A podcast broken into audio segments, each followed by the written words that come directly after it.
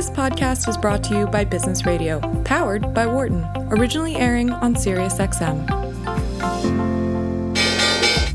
Welcome to our Behind the Markets podcast. I'm your host, Jeremy Schwartz. Alongside Wharton Finance Professor Jeremy Siegel, we tackle the latest market trends every week on Business Radio, powered by the Wharton School, SiriusXM, Channel 132. Our guest consists of experts like the world's leading authority on long-term economic growth, Bob Gordon. We will continue to see jobs created rather than destroyed. Former chair of the Federal Reserve, Janet Yellen. I mean, I don't think either of us ever expected that we would live through a financial crisis. Or even the head of the Digital India Foundation, Arvind Gupta. The reason that people are talking about India is massive digitization and financial inclusion that we have done over the last couple of years. Enjoy this week's show.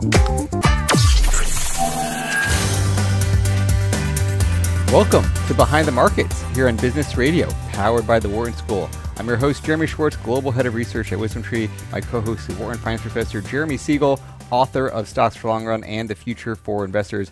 Please note, I'm a registered representative represent Foreside Fund Services. Professor Siegel is a senior advisor to WisdomTree. Discussion is not tied to the offers of investment products, and the views of our guests are their own, not those of WisdomTree's affiliates. Uh, we've got a very special guest and program for you today. We're going to be talking with Tom Barkin, who is the president and CEO of the Richmond Fed. Uh, there's been a lot of activities in the markets, the economy. The Fed is doing a lot unprecedented kind of stimulus measures, relief packages, I guess you would call it more than stimulus measures. Uh, Professor Siegel, I know you are, have a lot of views on these topics. Uh, we didn't get to have you on with Tom when when he and I first spoke out in sort of a Jackson Hole type conference, but uh, I'm glad we're all connected here. Tom, thank you so much for joining our program today.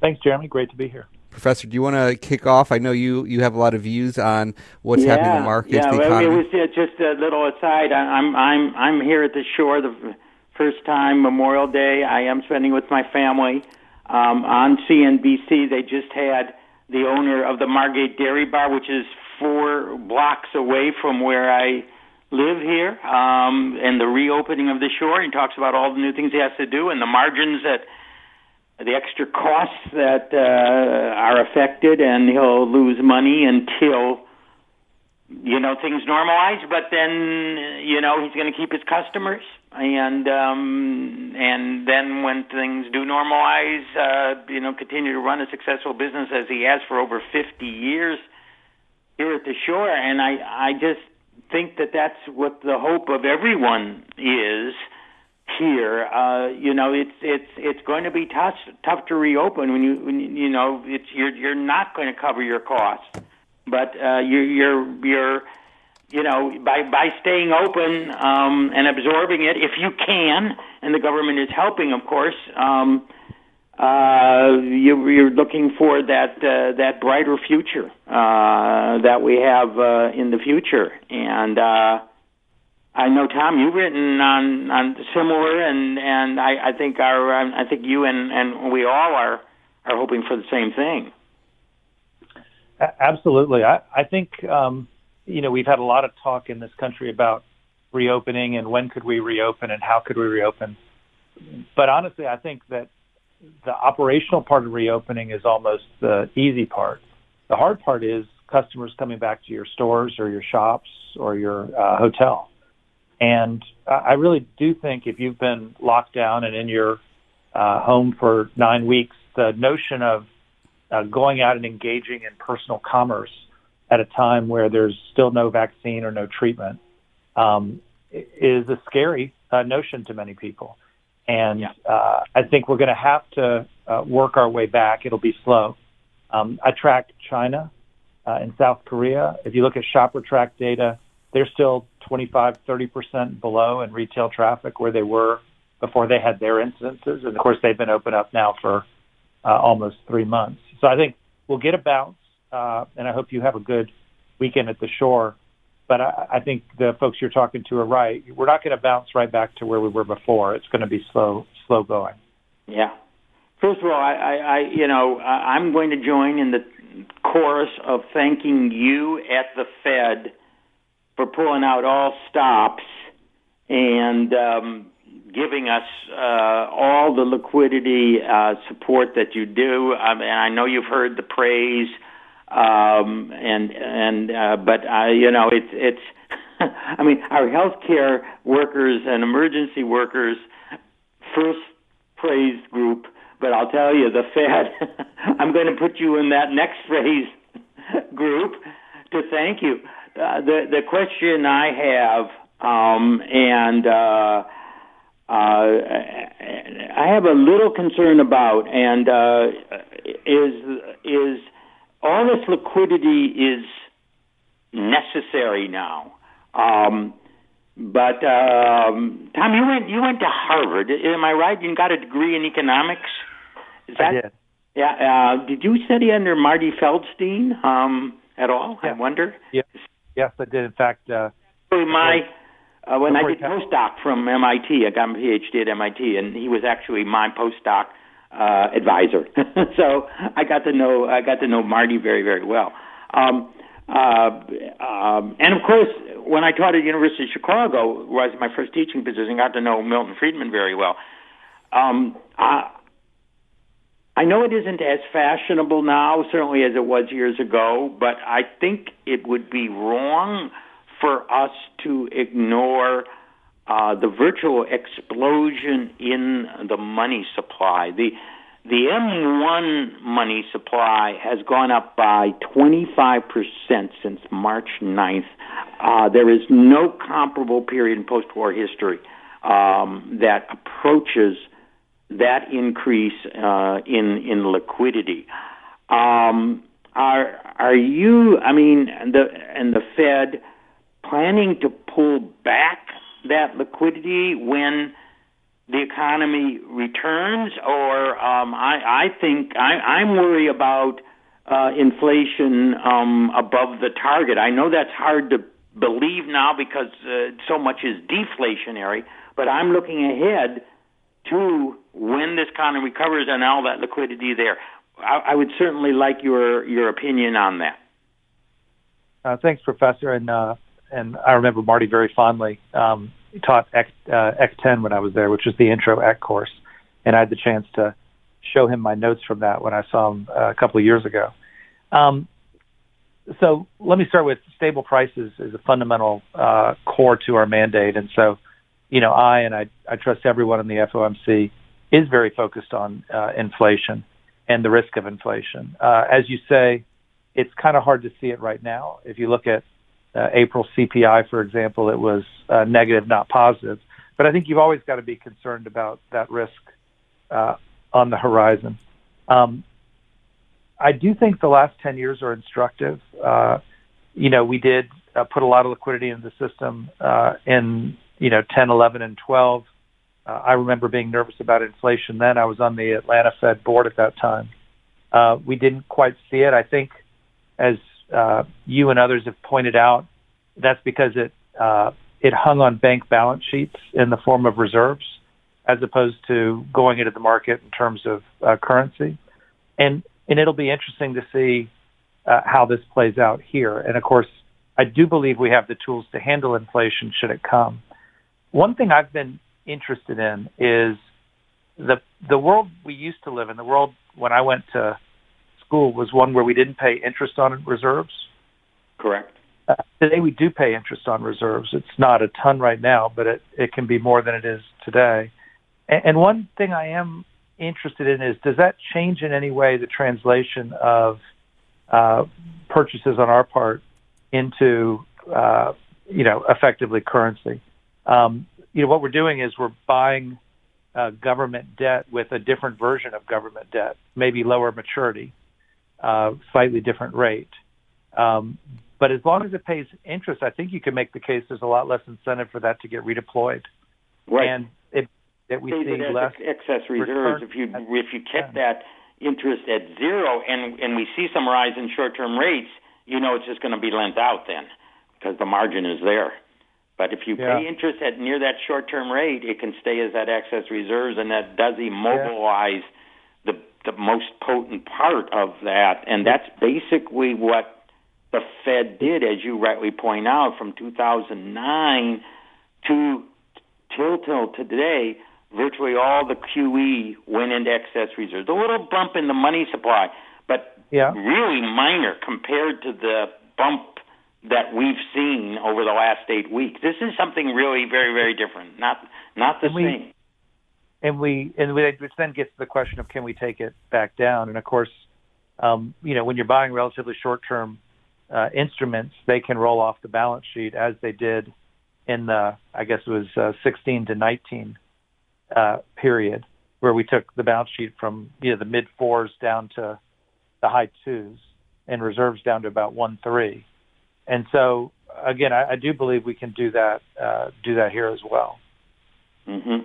Of course, uh, is the Fed with the Fed? You know, you've been below target, not a lot, but below target for quite a few years. There's been, I know, discussion at the Fed uh, about this idea of average inflation targeting versus the, the 2% as some sort of uh, uh, ceiling. Um, and, and in fact, I, I know that uh, Powell always used the term the symmetric 2% to emphasize the fact that, you know, we're not going to totally panic if it goes to 2 1, 2 2, 2 3, 2 4. Um, but would you, how would you feel about if the economy was doing well, running inflation at maybe three or three and a half, uh, rather than clamping down uh, in this recovery phase for, for the virus? Uh, uh, do you have any thoughts on that? Yeah, I have to say um, I'm reasonably uh, skeptical on the notion of a you know, strong, healthy economy and inflation uh, over 3% and us continuing to run rates at zero. That doesn't feel like the right balance to me. I, I do think uh, you have to go to zero uh, at times like this where it's important for us to put all of our firepower behind it. But I do think there's a, a neutral rate of interest that is higher than zero. And uh, I think it's actually not that healthy for an economy to stay at zero uh, for for too many years. So I, I would think in the economy you described, which I, I certainly hope you're right that we're headed in that direction. Uh, I would think normalizing rates would make a lot of sense. Mm. And, and and would you raise the rates on reserves? I mean, because otherwise you're you're going to fuel much more loan creation if you keep it at zero. They'll take the those excess reserves and loan them out uh, uh, immediately. Um, no, no, when you do normalize rates, I think that is the rate you're normalizing, which is so you're going to be raising raising the short-term rate. There is an interesting question, and I just don't know whether you at the Fed had discussed it. So suppose short-term rates have to go up two to maybe three percent to to do it. With long treasuries uh, being bought now uh, at one and one and a half, is is the the you know, Fed, which has been a huge profit engine for uh, the Treasury for so many years, might those profits really shrink dramatically. Um, uh, we may have to. Uh, could could those short rates go below your portfolio now of what the average rate actually is if we have to raise rates? Right, and I I, I know exactly what you're saying on the numbers. I should probably tell our listeners we don't think of the Fed as a profit center. Um, what does happen is we have a balance sheet. Uh, that balance sheet uh, uh, throws off some interest. And uh, if that interest is higher than the interest we pay on our reserves, that excess is uh, remitted back to the Treasury and it actually goes into the um, annual budget. It's 100, so under 100% profits tax, so you actually help our deficit. Thank you. Yeah, you do. That's the. I don't want anyone to think. right, that's a good point. Uh, Jeremy, do you have some questions for? Yeah, uh, let me just reintroduce our guest real quick. And uh, from this broadcasting from home, I apologize if you could hear my kids running around in the background. Uh, they were listening behind the markets. We've got uh, Tom Barkin, president of the Richmond Fed, Professor Siegel. I'm Jeremy Schwartz. Uh, you know, Tom, I think one of the, the, the questions people struggle with, and and even you know, as, as we're talking about sort of re- reopening, and, and Professor Siegel always talk about confidence returning before these inflation comes back, is how much permanent damage we think is coming from this shutdown, how many people leave the workforce, how it impacts sort of longer term trends in either the labor force or productivity. I'm just curious here, how are you guys thinking through the temporary versus permanent impacts of what's going on here? I do worry about that, and I think obviously the the best set of things we could do to avoid permanent impacts would be uh, a health solution, whether that be a treatment or a vaccine or a protocol that convinces people you could shop or eat or travel uh, safely. Uh, obviously, a large part of the fiscal uh, support that the economy's gotten has been around trying to limit the damage. Uh, I think about it like this. I start with the workforce. Um, you know, it's pretty well known over the last 20, 25 years. Uh, we've had a polarization uh, of the workforce, a rise in, I'll call it cognitive, higher tech jobs, uh, a rise actually in lower end service level sector jobs, and a shrinking of those, uh, you know, middle class manufacturing and the like kind of jobs. That's gotten a lot of attention. Um, what's distressing about this pandemic is it seems to have gone directly after the lower part of that barbell, the uh, lower end service jobs. And so, you know, whether that be waiters or uh, uh, healthcare workers or um, hotel employees, uh, you've got a, a lot of, uh, of folks now out of work. And the question of how many of those jobs come back is pretty uh, fundamental. If you believe, as I believe, that those sectors will come back, but maybe not to the level they were, or certainly not quickly, then you do have a, a set of workforce out there that are going to need uh, retraining, reskilling. Uh, it's not 100% obvious to me that an infrastructure program, which is talked about a lot, is the single best way to uh, employ those folks. Not everyone, you know, wants to go work on a, a road gang. Um, so this question of how we get those people into new uh, careers and professions into places like home health or contact tracing or others that I project will be growing. And so I do think there's a lot to be said for uh, how do we make certificate programs at community colleges a lot more uh, available to folks. You know, Pell Grants, most people don't know, only apply for degree programs, not certificate programs. That's the kind of thing we could do something about. Uh, my daughter's a college student. Uh, she's home working online. Has online now been normalized for all these institutions? And if it is, does that mean you've actually got a very low marginal cost kind of uh, education vehicle, which we could use to retrain folks? But I, I think this issue of how we get that workforce redeployed and retrained is a huge one. I'll then add to it. Uh, um, you know, the uh, there was a stat published that the employment to population uh, last month was as low as it's been since 1973. And I stopped. I was around in 1973 and tried to remember what was different between now and then. And of course, the biggest difference was that was really the the point of real rise of women in the workplace. And uh, by the way, another big group that's increased in the workplace is 55 and up, my my age group, um, for whatever combination of better health or or need the money or or whatever. Well, you know, I talk to our folks, single parents, working couples, who are working from home uh, with no childcare or daycare, with the schools closed, with camps closed. Uh, and I, I don't think that's a sustainable situation from a workforce participation uh, standpoint. Uh, similarly, uh, folks in my age range apparently have a higher risk of contracting the virus. So you could imagine uh, some disinclination to engage in the workforce there too. And if those two groups back out of the workforce, you also lower the productive capacity of the country. And so that's another place I'm focused. And then maybe a third I'll just call it fundamental productivity. There's the obvious part of fundamental productivity, which is uh, if you've got fewer uh, uh, patrons in a restaurant uh, or uh, you know uh, a workflow in a manufacturing outfit that's more distanced and therefore less productive, you'll have those kind of issues. But we will have a pretty significant amount of government debt coming, um, and probably private and corporate debt as well. And the question of whether the, that debt and the increased uncertainty levels hampers investment, which of course is fundamental to productivity, is another one I'm looking at as well. So, workforce participation, workforce redeployment, uh, and productivity, all three of those are things I worry about. Yeah. You know, also I, I, I think of uh, you can talk about permanent. Let's let's assume, and, and this is I know an extremely best case scenario. Vaccine does get developed by the end of the year, and we can vaccinate all Americans. Um, what is going to be permanently changed? So we don't have the fear, we don't need the distancing. Uh, will people say, you know what, I worked at home almost as effectively? Do I need to commute in? I, think commercial real estate could be permanently damaged by this. I mean, uh, people are saying, of course, five-year acceleration in online ordering compared to uh, brick and mortar.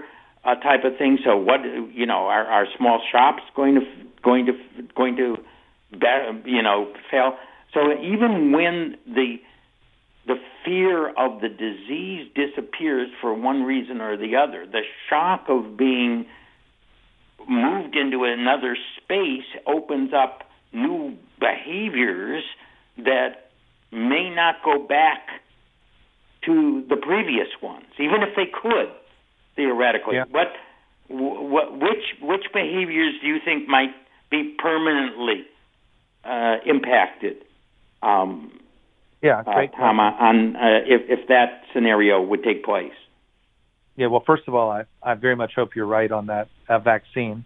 Um, and, and I always caution you know, by saying that uh, it's easy to draw, you know, pictures of how the world may be different tomorrow, but often it doesn't turn out to be all that different. You know, the bank branch has been supposed to be disappeared for 50 years.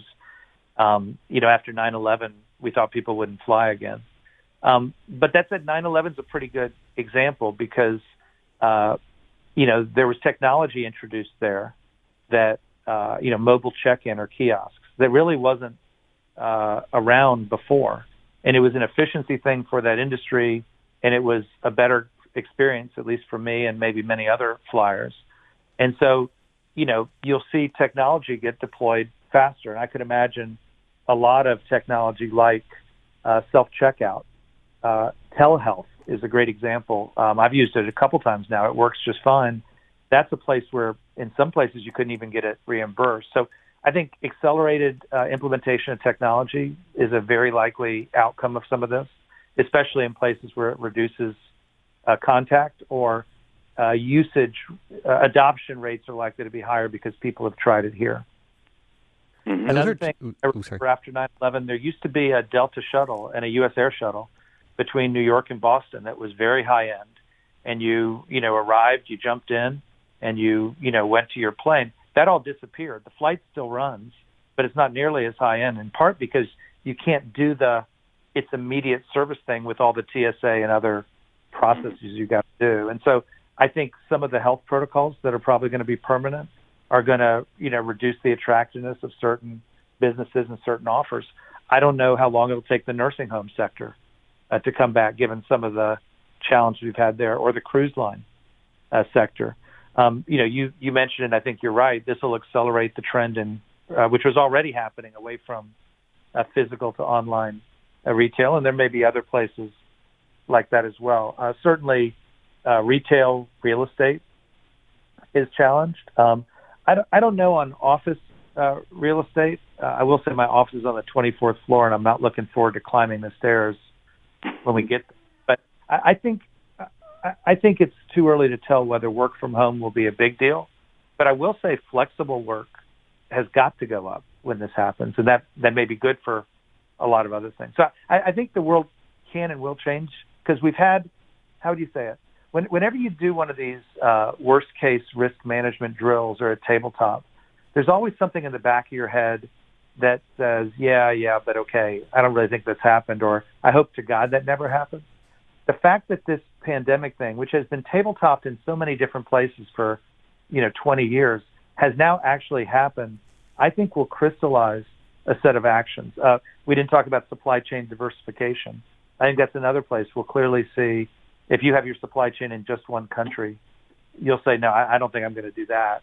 And you'll diversify that, you know, given the issues people had in January and February around supply uh, out of China. So a, a lot of those things I think will, just because you've crystallized the risk, I think people will now act against it. Let, me just say for a moment, um, when they, I, I live in a high-rise condominium in Philadelphia, and of course they closed the fitness center that was there. So I, as my exercise, I live on the 30th floor, actually climbed up the 30 floors, served as my good aerobic exercise for the day, in reference to you climbing 24 floors to your office. but We've been uh, talking you- about uh, some of I- the- I, want to ask about that supply chain because that is critical. Deglobaliz, I think deglobalization uh, on a massive scale would be a big mistake. And I asked the following question. I want just want your opinion on this. You know, people, you know, we couldn't get sanitizers, we couldn't get masks.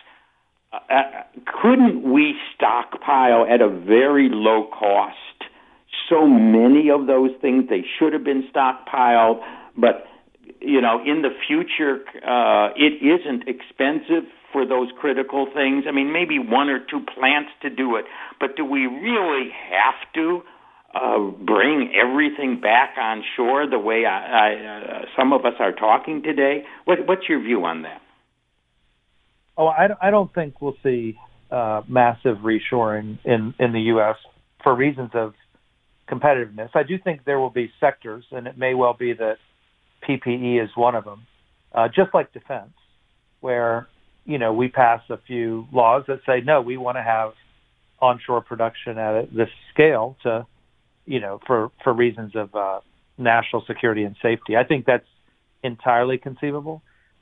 For the rest of businesses, as I talk to business leaders, if, if they have a uh, one country supply chain, uh, they are nervous about it now. And it's, again, it's crystallized in their mind the risks they're taking.